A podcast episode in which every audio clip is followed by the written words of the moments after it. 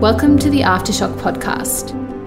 We chat about cancer, the word you never want to hear. You've got to be always vigilant and always think that this is the most important operation I'm ever going to do. Because for this person, it is the most important operation you're going to do. The Aftershock podcast speaks to a variety of people that have experienced the ripple effect of a cancer diagnosis. Join us as we explore stories of lost loved ones and speak to those who have lived experience with the disease. I'm Susie Neat. And I'm Kim Landy. And this is the Aftershock Podcast. In this week's episode of the Aftershock Podcast, we're joined by Professor Wendy Brown, Director of Surgery at the Alfred Hospital in Melbourne. We go behind the masks and gloves and get into Wendy's operating theatre regime and the connection she makes with her patients. It's about understanding what patients need from you, I guess, and what you can give to them. Being wheeled into an operating theatre is a daunting experience for a patient as they're at their most vulnerable. Surgeons hold a unique position as they go places with the patient no one else can. Something I've had to really learn is how to explain very technical operations in terms that people can understand. Because I'm a really big believer that if you can empower people and if you can make them part of the conversation and really let them know that you're on the journey with them, that they do so much better. Because I think healing comes from biology, psychology, and sociology. Like we're a combination of all of our environments that we live in. And if you can engage people in the part of the journey that's probably the most confronting for everyone, which is going to an operating theatre, because it's not something I do every day, but it's certainly not yeah. something most people have seen other than watching Grey's Anatomy. And so we make very people very vulnerable. Like they have to get on a trolley, they're put into a gown and paper knickers, mm. a cap. It's a little bit depersonalising. They're wheeled along on the trolley. They come to theatre, and then they're going to be put to sleep, and they just have to trust that while they're asleep, that we're going to do all we can yeah. to remove the cancer, put them back together, and also then wake them up and look after them beyond that. So I think it's really important from the outset that people understand as much as they can and as much as they want to about what we're doing when we're in there. And so I um, spend a lot of time, I hope, talking to people about what they know, what they don't know, sort of establishing what they understand. And I deal a lot in esophageal and gastric cancer, so esophagus is of the gullet and the stomach. And a lot of people don't even know what their esophagus is. Like they're aware that when you chew food up, it whizzes down a tube mm-hmm. and gets to your stomach but they're not aware of what organs sit near it, and it sits near the heart and the lungs, all your main breathing tubes, yeah. some really big blood vessels. And so we use a lot of diagrams and pictures to explain how we take out not just the tumour, but healthy tissue either side of it. And then obviously we can't leave you with a big 10 centimetre gap between your, your mouth and your stomach. We need to find a way for the food to get through so that you can nourish yourself um, into the longer term and enjoy eating because let's face it, eating is you know an enjoyable part of life. And so we have to talk then about how we reconstruct or re- rejoin the digestive tract up. And they're big concepts for people to get their head around, and it usually takes us two or three conversations to go through it. Yeah. I think the internet is a good and a bad thing, you know, so people mm-hmm. often go away and Google, or they or usually their family members, their children will go away and Google it. And um, sometimes that's really helpful, but sometimes that can be um, not so helpful because what you see on the internet is not screened, and it's usually people who feel sort of zealous one way or the other that sort of put posts up. But on the whole, by the time people come to theatre, we hope that they're understanding as best they can what we're going to be doing and understand what tubes are going to be sticking out of them when they wake up because there's usually like a, you know, sometimes they're still asleep in intensive care for a day or two, but when they wake up, there's often a tube coming out their nose, a big drip in their neck, some drainage tubes coming out of their side to drain their lungs, yeah. um, feeding tubes or other tubes coming out of their abdomen, and then obviously the catheter that nobody likes. Mm-hmm. Um, and so at least it's not quite so scary if they wake up and think, oh, yes, we, we talked about that. We know that that's going to happen.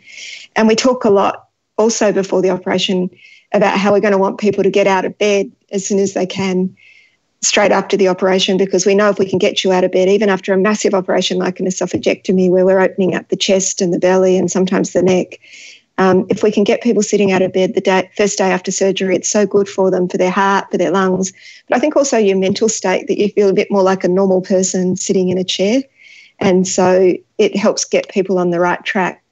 One of my patients, um, you know her, Suze Kelly. Oh, yes. Um, she famously woke up after her six hour operation, and the first thing she said was, Can I get into the chair yet? Oh. Do you think that's a misconception that people have to, like, I think that was a misconception for me that you've got to stay still and you'd almost be on bed rest for a while. But I think it's really good to hear how important it is for you to get up almost straight away.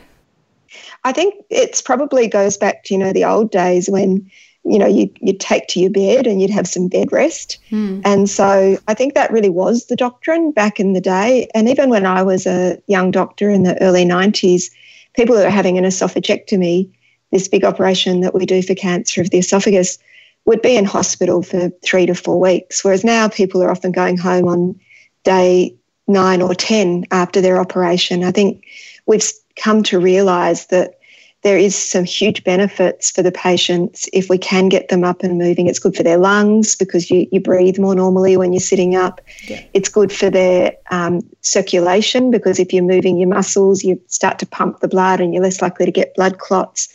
And it's good for your muscles because if you're having to move your muscles even just a little bit to get you in and out of bed, you don't sort of lose those muscles, they don't atrophy. Yes. And and as I said, I think it's also really just good mentally that you feel more like yourself when you sit up in a in a chair rather than very it's very vulnerable feeling just lying in bed. Mm. Um, I recently had my knee operated on, which is nowhere near as big an operation as what I do on my patients, just to have my ligaments reconstructed. And lying in bed, I found very, yeah, I felt very confronted by it. I just wanted to get up. It just felt wrong, and I, I just didn't feel like me lying in bed. And it's made me think a lot about you know, often with our patients that, you know, how important it is to have that sense of identity and mm. some control over your environment. Yeah.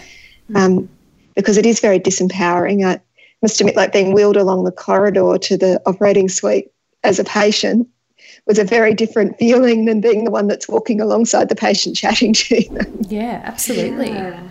And I guess that reinforced again that need to have that good relationship with your surgeon so that when you do go into the theatre, you know you're not going into it alone. And waking up to that face as well. That must be yeah. really important, especially something so as serious as a cancer related operation. Yeah, it's nice to know you're not in it by yourself, I think. Do you work closely with an oncologist, Wendy? Yeah, so we, um, I mainly do all my cancer work at the Alfred, which is one of the public hospitals here in Melbourne. And even my private patients, I tend to bring through the Alfred just because it, the operations we do are so big that I like to do them in a sort of big organisation, I guess, where there's good staffing 24 7. And so most of the oncologists I work with are the, the team at the Alfred, and you know they're fantastic, really great guys. But often we have regional or rural patients, and so they'll often have their own oncologist in their own areas, and so we'll work yeah. with their oncologists there as well. And they're important relationships. They're people that you talk to a lot, and sometimes neither of you know the right answer. So you go out and find out from a third oncologist or a third surgeon. Um, but yeah, we, we tend to work fairly closely. And in the surgeries I do, we also work very closely with our radiation oncology um, colleagues and increasingly gastroenterologists, um, because some of the cancers, if we get them early enough now, we can kind of scrape them away at that early stage. Mm. And sometimes also the gastroenterologists do help us with um, um, staging, and you know sometimes we need to get different biopsies and things. It's a so we have what we call a multidisciplinary team. So anyone um, who we see with a new diagnosis of one of our cancers um, will be discussed at a meeting where there's a radiologist, so people who look, read the x rays, um, a pathologist, so people who look at tissue biopsies and can tell us all about the tumour type. And then there'll always be surgeons, medical oncologists, radiation oncologists, and gastroenterologists in the room. but obviously also our dietitians because Yeah. the cancers we deal with really impact people's ability to nourish themselves. So the dietitian becomes a really core member of that team, helping people find different ways to get food down. And we also have physiotherapists, cancer support nurses, um, you know, lots of different people to help people on their journey. The surgery Kim and I got to see, an esophagectomy, that's not a common procedure, and not a lot of patients have it, particularly in Australia. What's the difference, and how important is it for organisations, I guess, like the Aftershock to raise awareness around this field? Because potentially there's less support out there, not just from a patient's point of view, but from a knowledge in the medicine world point of view of less patients per year are operated on the recovery time is extremely important what is the difference of operating on a non-high volume cancer There's sort of a couple of things that make it a bit different. Partly, like from the patient's point of view, the first time they've ever heard of their esophagus is when they get diagnosed with a hmm. cancer. So it's really challenging because everyone's heard of breast cancer, everyone's heard of melanoma, everyone's heard of lung cancer, bowel cancer. And that's great because we've had these amazing sort of um, public awareness campaigns for these really common cancers. But there's only about 1,200, I think, um, esophageal cancers diagnosed every year in our country. And because people are, the symptoms, the early symptoms of it are very common. You know, they're reflux, they're feeling like, you know, things are sticking a little bit as they go through, or maybe just some discomfort behind your breastbone occasionally when you swallow. And most of us, you know, you have a big night out and eat a rich meal or drink a little bit more alcohol than you should, you can have some of those symptoms. So Yeah. it's not until it's usually fairly well advanced that people are diagnosed. So at the end of the day, we end up operating on, you know, 30 to 50% of the patients who get diagnosed with these cancers um, because by the time they're diagnosed, putting them through a really big operation is not going to be to their benefit. So I think having a group like the Aftershock interested helps raise the profile. It helps people think again if they are finding that foods, you know, hopefully if people think, oh gosh, I've heard of that um, that cancer, and I've heard that sometimes it can be reflux or that if food's sticking, and maybe I should talk to my GP about it rather than just swallowing some more Gaviscon or Enos from the chemist. it helps to raise awareness that these cancers are important because they are lethal. You know, only 50% of people who get diagnosed with an esophageal cancer will live beyond 12 months. The other side effect of being a rare cancer is, and especially a cancer that people have never heard of and don't know what the organ is, is that it's really um, very difficult to get um, money for research. yeah So research money will tend to flow where public interest is and where, where probably conceivably the greatest need is in terms of volume. But in terms of these rare cancers that really are very lethal, unless we get some research funding, we're never going to find the equivalent solution to like the Ron Walker drug that they found for melanoma. yeah that's right We're, we're never going to get all the different treatments that we've got for breast cancer. It's, I'm not saying it's bad they've got those things. I think it's fabulous they've got those Of things. course. But I want those things for my patients too. yeah Wendy, I'm really interested just to know about a typical day in the life of you and what it looks like as well. Um, well, most days we start at, uh, it depends. If I've got some patients in the private hospital, I usually get up around quarter to six, six o'clock and go and see my patients there around 6.30 into seven. And then I usually have my first meeting of the day at the Alfred around seven.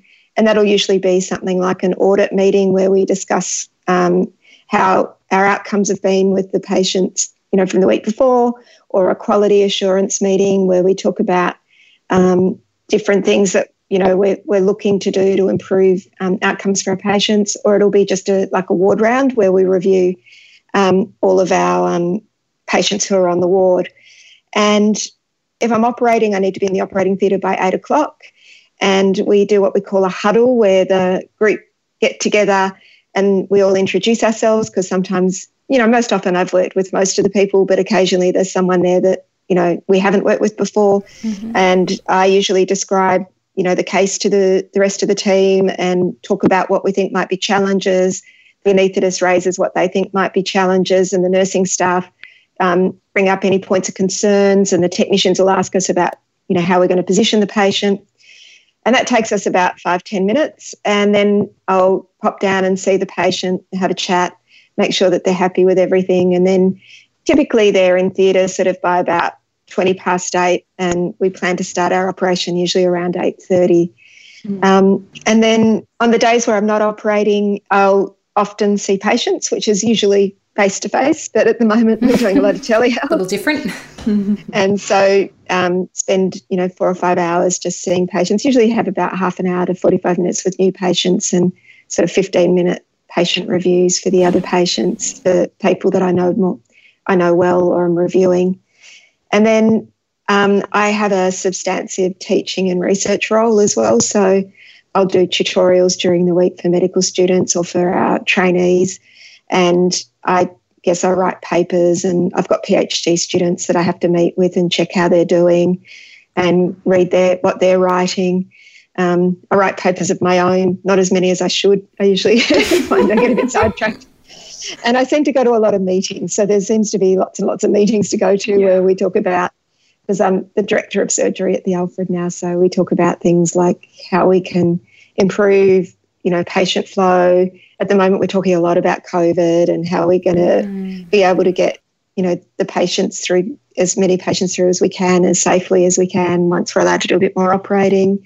And um, so yeah, it's amazing how many meetings there can be in a day. I never, I never, I never dreamed how many meetings there could be in a day. Oh, couldn't agree more. If you've had a really big day or a hard day, how do you turn off? Usually, I like to walk, or you know, I often walk home from work because I don't live too far from the Alfred, and I really like that. I try to walk through the gardens and yeah. just sort of breathe fresh air and sort of look at the sky, and I find that really meditative and good. Um, I've tried all the things like mindfulness and um, meditation, but I usually just fall asleep. So I find I'm not too good at that. um, but, it's not a bad way to fall asleep, though. yeah, it's true. Uh, but um, I find like chatting to my family and friends, like, you know, it's good because my husband's not medical and we just talk about all sorts of other things. Yeah. And um, if, if something's gone, you know, the things I'd feel I need to debrief, then I'm really lucky. I've got lots of friends that are doctors as yeah. well, and we often call each other and talk things through. But really big days, ideally, I'd love to go for a run, but I can't run with my knee at no. the moment. Oh. But yeah, I like running. I think that's just about as closest to meditation as I get. I think that counting, you know, is that I can switch your brain off a little bit. The teamwork in the operating theatre that Kim and I saw was just fascinating. And again, thankfully, I've spent little to absolutely no time in an operating theatre, um, which is good. But I did see a bit through my mum's operations and having met the people I have since starting the aftershock and how important, for instance, it is for a surgeon and their anaesthetist to have a great working relationship. And um, I know you've mentioned it before. You know, you're the second surgeon in charge talk us through the dynamic of an operating theatre and how important those relationships are. Yeah, it's a it's a really important like you have to work as a highly functioning team because it is a big team, a big group of people and the nature of some of the big hospitals we work in, you can't guarantee you've always got people in there that you know. So that's why we start the day with the huddle now, which I think has been is a really good thing because it just establishes the ground rules that everyone knows everyone's name, that we know what our roles are and what our responsibilities are from the outset. And so in the operating suite, there'll always be the anaesthetist, and in a public hospital, um, there'll usually be an anaesthetic registrar or fellow. So they're doctors who are training to be anaesthetists. And they're responsible for, you know, I guess in simple terms, putting you to sleep, but also more importantly, waking you up. So they're a bit like a pilot. You know, they do a lot of work in the at the beginning. So they put special drips in and lines that they can measure how your heart and lungs are going during the operation. They um, take responsibility for making sure that your, your body is not in an unusual position, putting pressure on your nerves or um, on your muscles so that you wake up, you know, without any problems there. Especially those and, seven hour operations. Like yeah, you just, your body just can't lay that. Like again, me being completely ignorant was like, oh, of course, it needs to be moved and it's not going to move itself. Exactly, yeah. And then they also have a very important role in pain management, you know, mm. making sure that you don't have pain while you're asleep, but and you stay asleep, but also afterwards that you we can maximize the pain relief so that we can achieve that aim of getting the patient out of the chair into a chair the next day and doing lots of deep breathing and coughing and getting their lungs and their um, their body moving, getting the blood circulating.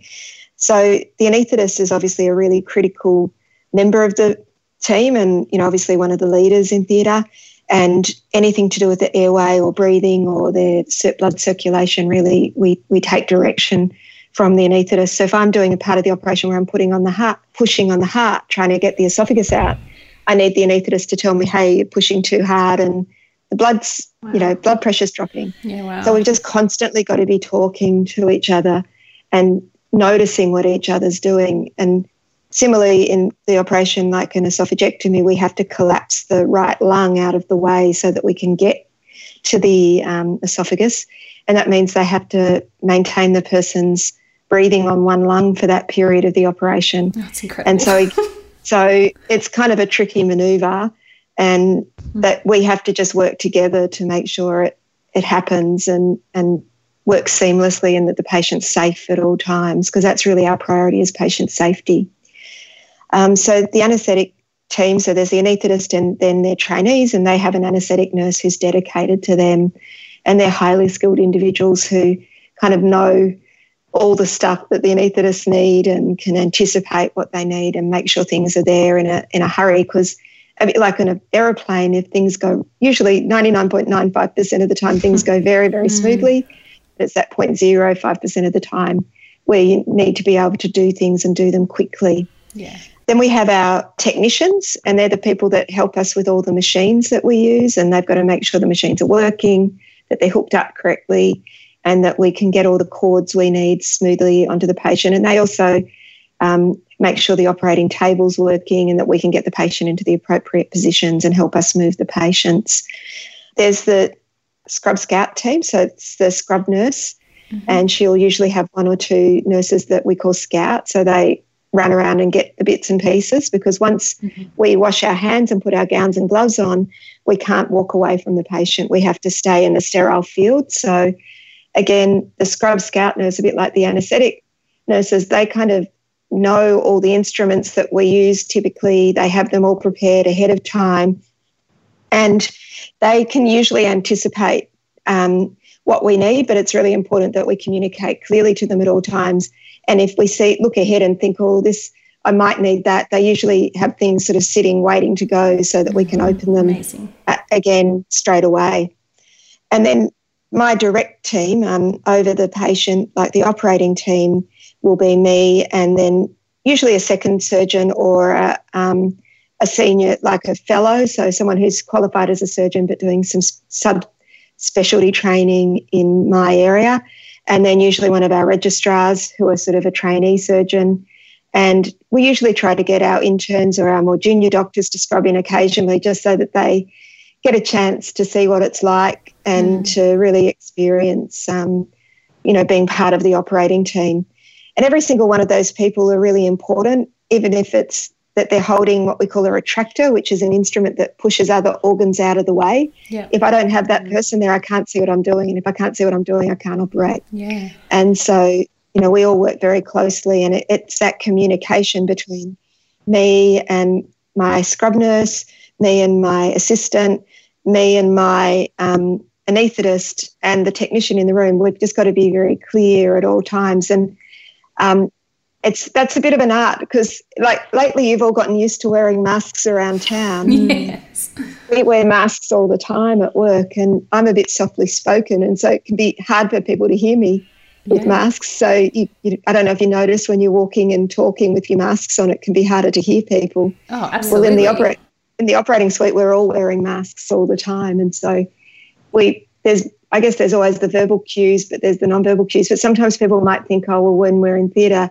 that maybe we're a bit short with people, but it's I guess partly you know if you need something like you know, a scalpel, you sort of oh could I please have the scalpel? You know, it's you kind of need things straight away sometimes, yeah. but it's also just it's easier for people to hear you if you're more direct um, when you're wearing all wearing masks. But the good thing is that when you work with people often, you know, there's a, a few nurses that I work with that I've worked with for, gosh, worked with Julie probably for the best part of 30 years. Um, mm. at my private hospital I work with, I've worked with Donna and um, the others probably for Kate and Donna, I'd say for 15 years or so. I find that they kind of know what I want before I know I want it. so, and no one else can watching, see this, but you're like beaming with a smile, which when you talk about them, which I think is pretty nice. Because they, um, like, I, I'll be doing something and I'll have my head down, and you don't want to move both hands because you might be holding, you know, you finally got the tumor free and you're holding it, you don't want to let it go, and you put your hand out, and Julie kind of knows, oh, Wendy wants um, she wants the force, you know, the crushing forceps, and she hands it to mm. me, you know. and the, it's funny because the junior doctors will say, "How does she know you want that?" Like, oh, we've done it a few times. you know?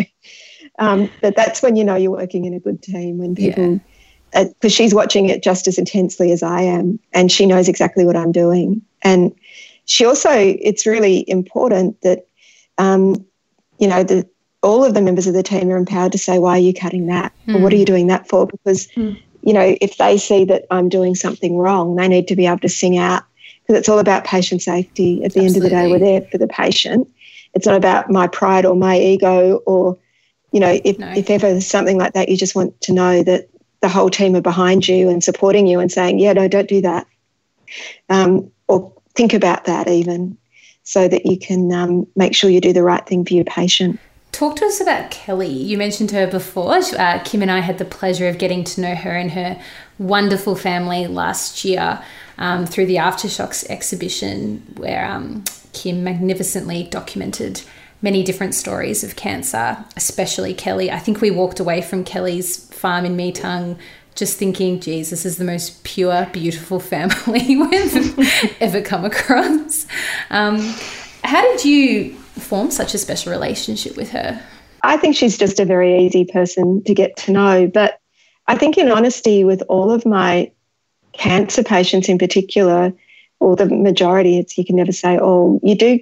It is a very special relationship. It's not a friendship. You're mm. um, because you're still their doctor, but you you go with them to places that nobody else can. And, you know, I'm the only one that can go to the operating suite with them. I have my hands inside their chest. Yeah. Um, I have, um, and I have to take care of them. Even, you know, hopefully things go really well and people do go home sort of eight to 10 days after surgery. But sometimes where we join the bowel together doesn't take and things leak and people can end up being in hospital for months. Mm. And so you've got to be, you've got to have an empathy and you've got to have a, a relationship that supports them in the way they need to be supported. And it's about understanding, you know, what patients need from you, I guess, and what you can give to them. Um, and so, you know, I guess Kelly's a very easy person, as you've met, you know, she's a very easy person to, to help because she really wanted to help herself. I'd say the vast majority of people go into this ready to fight. Yep. Um, yep. But I think Kelly just went to the next level, preparing herself with, um, you know, getting her fitness right, her nutrition right.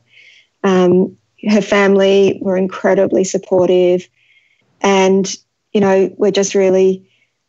She she did sail through the surgery, and I think a lot of it was just her positive attitude. You've probably met thousands and thousands of people, but is there any Anything in particular that sticks out to you over the course of your career? Oh gosh, I've had met so many amazing people along the way. Um, but you know, I've, some of the patients. I guess there's one patient that I've got who I she was one of the first patients I treated for cancer when I first came back as a very junior um, surgeon, and she's still alive today, luckily. So sort of hmm. 15 years later. And, you know, she comes in and sees me every year because, strictly speaking, after five years, we sort of say people are cured, but, you know, it's hard to let go of people. and so they come and see me. And she, her mum used to make, she had some complications. She leaked from her original operation and um, ended up being in hospital for about eight weeks or maybe 12 weeks. It was a long time, but she was a real fighter and she barracked for Collingwood, and one of the Collingwood guys came in and visited her, and I think that bucked her up a lot. The nurses arranged that for her. but she's now, you know, alive all these years later, and every Christmas, she her mum used to make me a Christmas cake, but her mum unfortunately passed. Um, she was, you know, of old age, and and now she brings me a Christmas cake every year, which is just really lovely. You know, she has um, done that for me.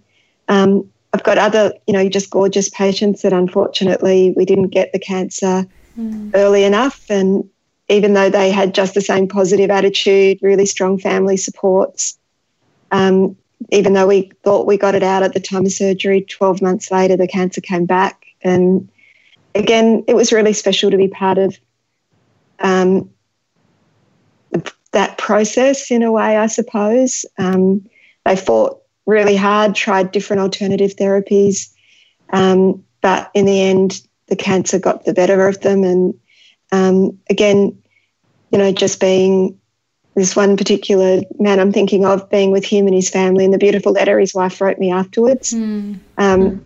Even though we couldn't cure him, you know, she was very grateful for the, the good times that they did have along the way. Yeah.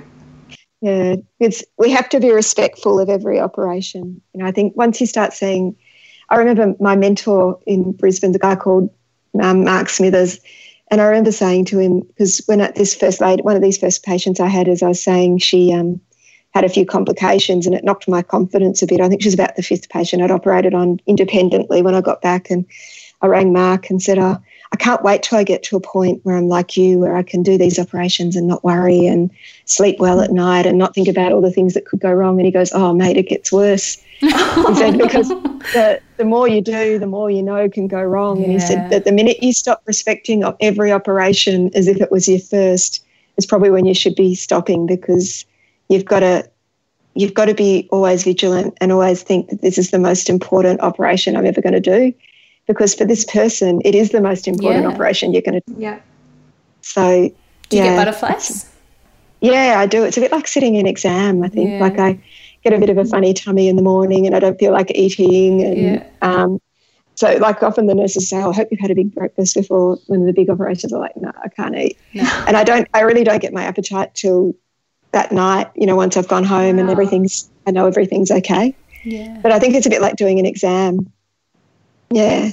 And then waiting to get the test, like, because we get them to swallow some dye and we watch it on an x ray just to make sure where we've joined the gut up um, has wow. joined up properly and waiting for that test result's a bit like waiting for your exam results to make sure everything's okay. Oh, yeah. Yeah.